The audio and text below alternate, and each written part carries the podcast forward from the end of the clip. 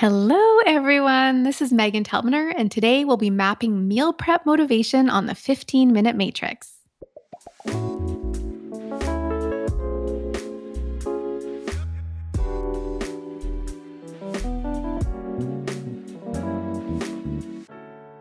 Welcome to the 15 Minute Matrix Special Nutrition Therapy Series, where we're going to dive into the approaches, practices, dietary theories, and healing foods that have been used in the most successful practices across the globe and throughout history. I'm Andrea Nakayama, functional medicine nutritionist and your host. The 15 Minute Matrix is the podcast that brings you bite sized insights and lessons which highlight the most important tool in functional medicine and functional nutrition, and that's the functional matrix. The functional nutrition matrix reminds us of three very important factors in our clinical care. Everything is connected, we are all unique, and all things matter.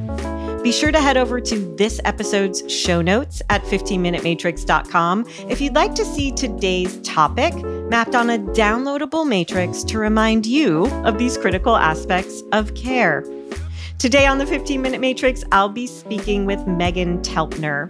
Meghan Telpner is a Toronto based author, nutritionist, and founder of the Academy of Culinary Nutrition. She's written two best selling books Undiet Eat Your Way to Vibrant Health, and the Undiet Cookbook.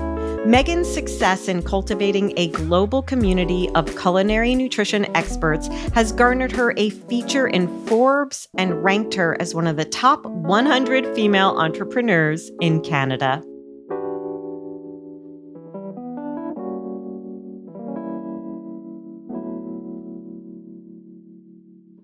Meghan, welcome to the 15 Minute Matrix. What a treat to have time with you. I know. Thank you so much for having me.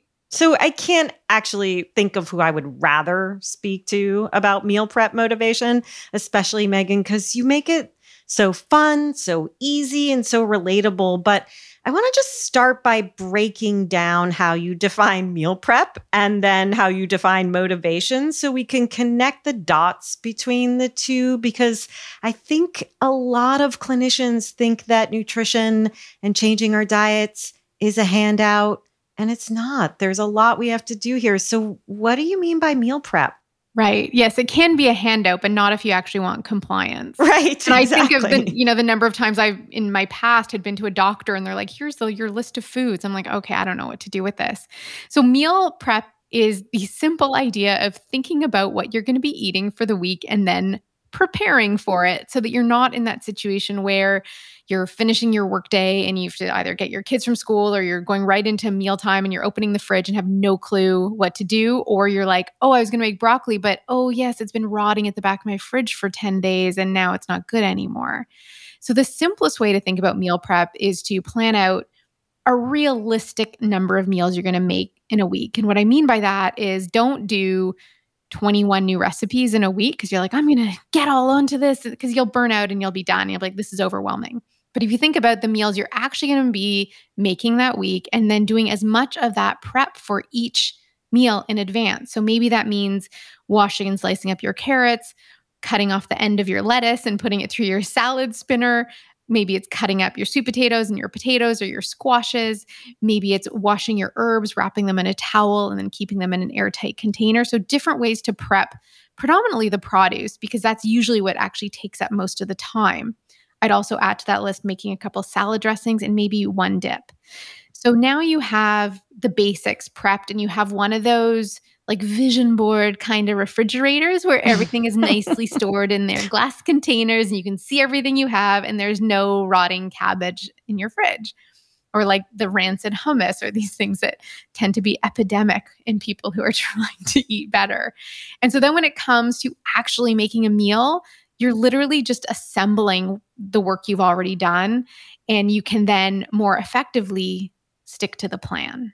Mm-hmm. I love that. That sounds like motivation in and of itself. If we open our fridge and see that beautiful fridge, I can just envision your rainbow fridge, Meghan, and thinking about it. My fridge doesn't look like that, but I don't mind the chopping in the day. For me, part of the prep is the shopping and thinking through, just as you were saying, like, how do I think about what I'm going to make that week in advance. And when I was so busy with a little kid like you are, I would actually flag my recipe books for what I was going to make. So on Sunday, before I went grocery shopping, I would just decide what are the five meals I'm making this week and then shop specifically for those meals. So I knew that the cabbage I had in my fridge had a purpose rather than me having to then think at the end of the day, what am I going to do with that cabbage? Does that work as a meal prep method?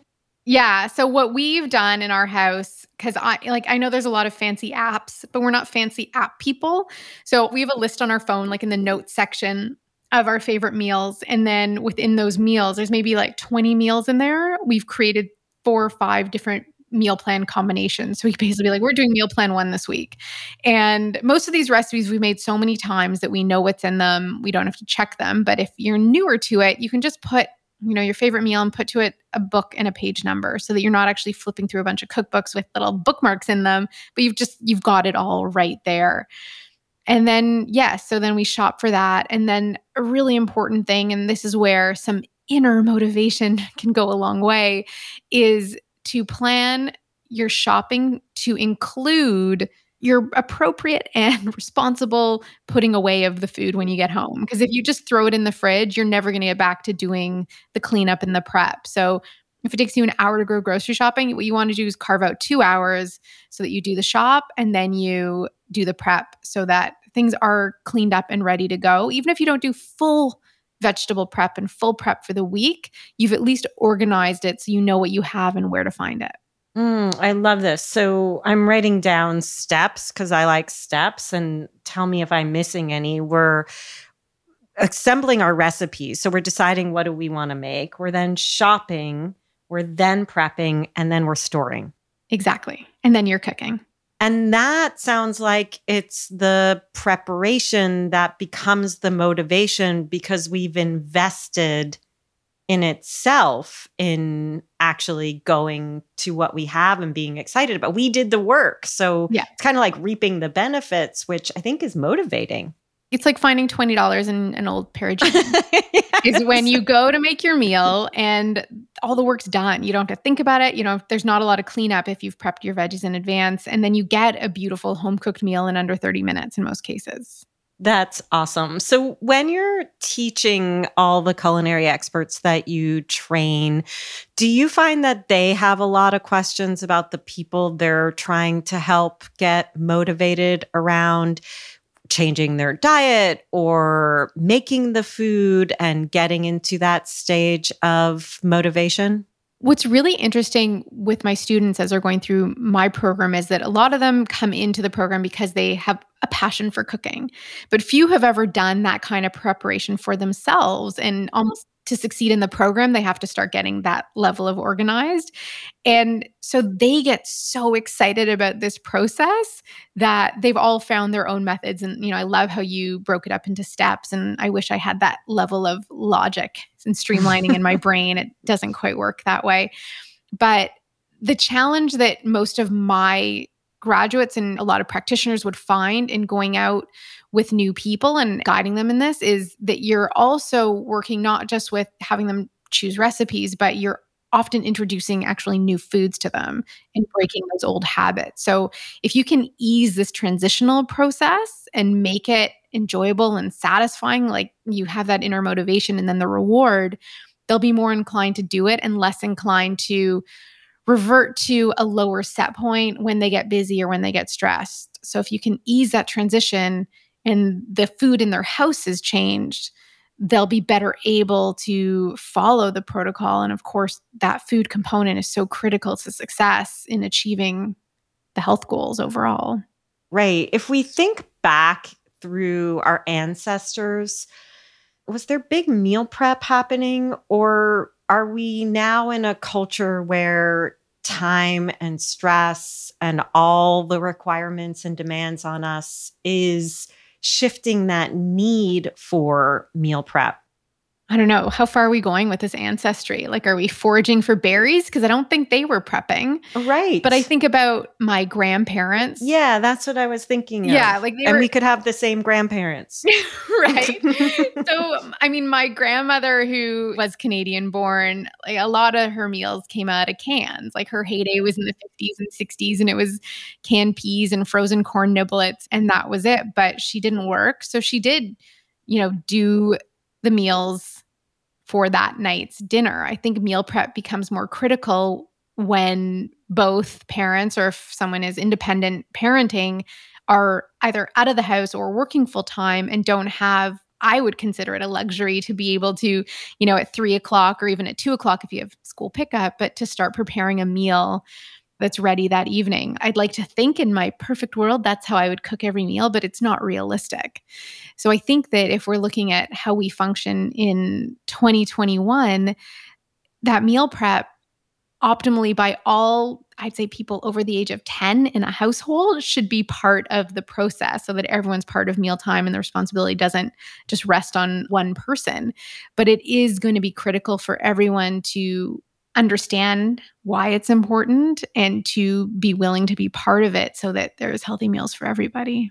Yeah, I think it's a really important point to think about the differences over time and the demands that are placed on us, especially as women. And I'm older than you, so my grandparents were cooking whole foods. And my grandmother was college educated and did work as a teacher, but still there was that responsibility of coming home or that felt responsibility of coming home and cooking and taking that all on for the family.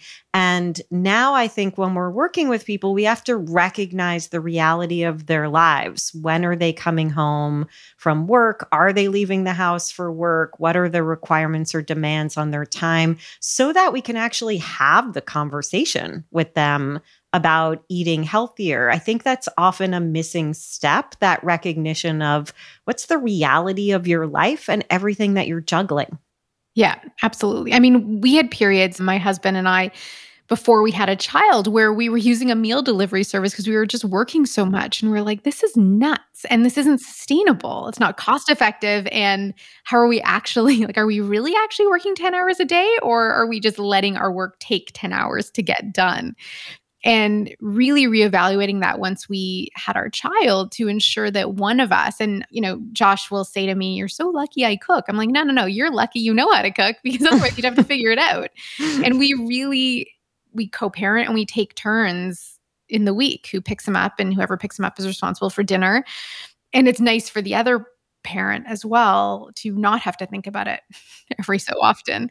So i think it's just recognizing that taking the time in your week, whether it's on a Saturday or Sunday or a Friday afternoon or whenever you can carve out that time and realizing and recognizing that this is a non negotiable part of living an optimally healthy life. It's preparing the food. And if you're going to say, well, I don't have time, then you're going to hire someone who will. So you're either going to find the time or the money. And often finding the time is a little bit easier these days. Yeah, yeah, it's such a good point, and it's just really making me think of those back it up assessment conversations we need to have where we are talking to our clients and patients about how many hours they're working a day. Do they need to work those hours? Are they prioritizing? Where is there room for the opportunity to either in the weekend, like you said, and as a family prep food together. I was listening to a great podcast. It was Splendid Table. I love listening to cooking podcasts, including you and Josh talking about cooking in your life. But I love just hearing different stories. And there was a dad's episode. They did a replay recently. And there was a dad's episode where there was a cookbook author talking about how to cook with children through time. What are you chopping? Is it going to save you time, even if you have to like do a little bit of a do over because they didn't cut it small enough or right or didn't do the mortar and pestle just right for the quality or quantity that you needed of the garlic? But where do we incorporate everybody in the prep? hmm Yeah, my son's been in the kitchen since he was like a week old. He was like in his bouncy chair. And he started assisting with prep when he was about 18 months old by like tearing the kale and washing the mushrooms. And since then, as his skills have developed and he's become less of a of a threat or a, a drooling hazard if we're cooking for other people, his tasks have changed. So he'll clean mushrooms, he can slice mushrooms, he has a, his own little knife. He doesn't do the harder stuff with a knife unless one of us is with him. He'll mix stuff, he bakes with us, he cooks with us, and the kitchen is literally the center of our home. And one of us is pretty much in there all the time. At least one of us is is in there. And so him recognizing that we don't buy things in packages that we can make them ourselves. And if we do buy it in a package, it's a very special treat. And I'm talking about like crackers. Like if we buy a packaged cracker, he's like, what? And it's like really the next level. But that we are teaching him, and because it's a, a value of ours in our family, that anything we can buy we can make from scratch if we we just have to learn how and so that's a value we're instilling and so there's no expectation that food comes any other way than making it you're such an inspiration in meal prep motivation in so many ways i want to move in and have you make my crackers too but when you're talking to all of us coaches, clinicians, doctors, health coaches, nutritionists, and you see some of the mistakes we make, and there's things you wish we all knew about meal prep motivation for the people we serve. What would that be? What is it that you wish you could scream from the rooftops? It's just a skill. So when people say, I can't cook, I'm not good at it, it's just a skill. And the more you practice any skill, you get faster at it and you get better at it. So the first couple times will feel a little clunky and maybe annoying if you're not really into any of it. But as you get better at it, it becomes a no brainer and it's just part of how you conduct your home. If again, if the objective is health, like if the objective is health, cooking has to happen. And so to meal prep, is the way to make it as easy and streamlined as possible. And an extra benefit is that you save a lot of money. So if 30%, the estimate is 30% of your food costs go straight into the garbage because of rot and just not preparing and not planning properly. Like imagine what you could do with 30% of your grocery budget it could go to buying more food. It could go to buying different things if less is going into the garbage. So there's different ways to factor in that motivation depending on the individual. And of course in functional medicine functional nutrition it always goes to that individual human. So if it's money then there's a benefit. If it's time there's a benefit. If it's health there's a benefit. And it's really zeroing in on what will be the most predominant motivating factor for the individual Mm, so beautifully said. Meghan, thank you so much for again inspiring us today. I feel inspired and I'm excited to share your work with everybody here. Thank you so much for having me. Always lovely to chat with you.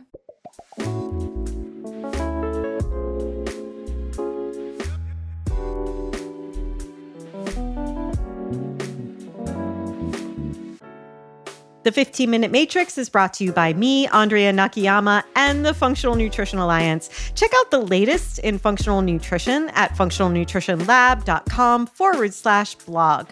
The 15 Minute Matrix is produced, mixed, and edited by Rowan Bradley with production support from Natalie Merrill and the team at the Functional Nutrition Alliance. You can find episodes on all kinds of topics with more incredible guests at our podcast website, 15minutematrix.com. And if you'd like to be notified by email each week about our podcast releases, head on over to 15minutematrix.com forward slash notify. Also, please feel free to get in touch with us. We would love to hear your thoughts, your feedback, and who you'd like to hear next on the podcast. You can email us at ask at 15minutematrix.com.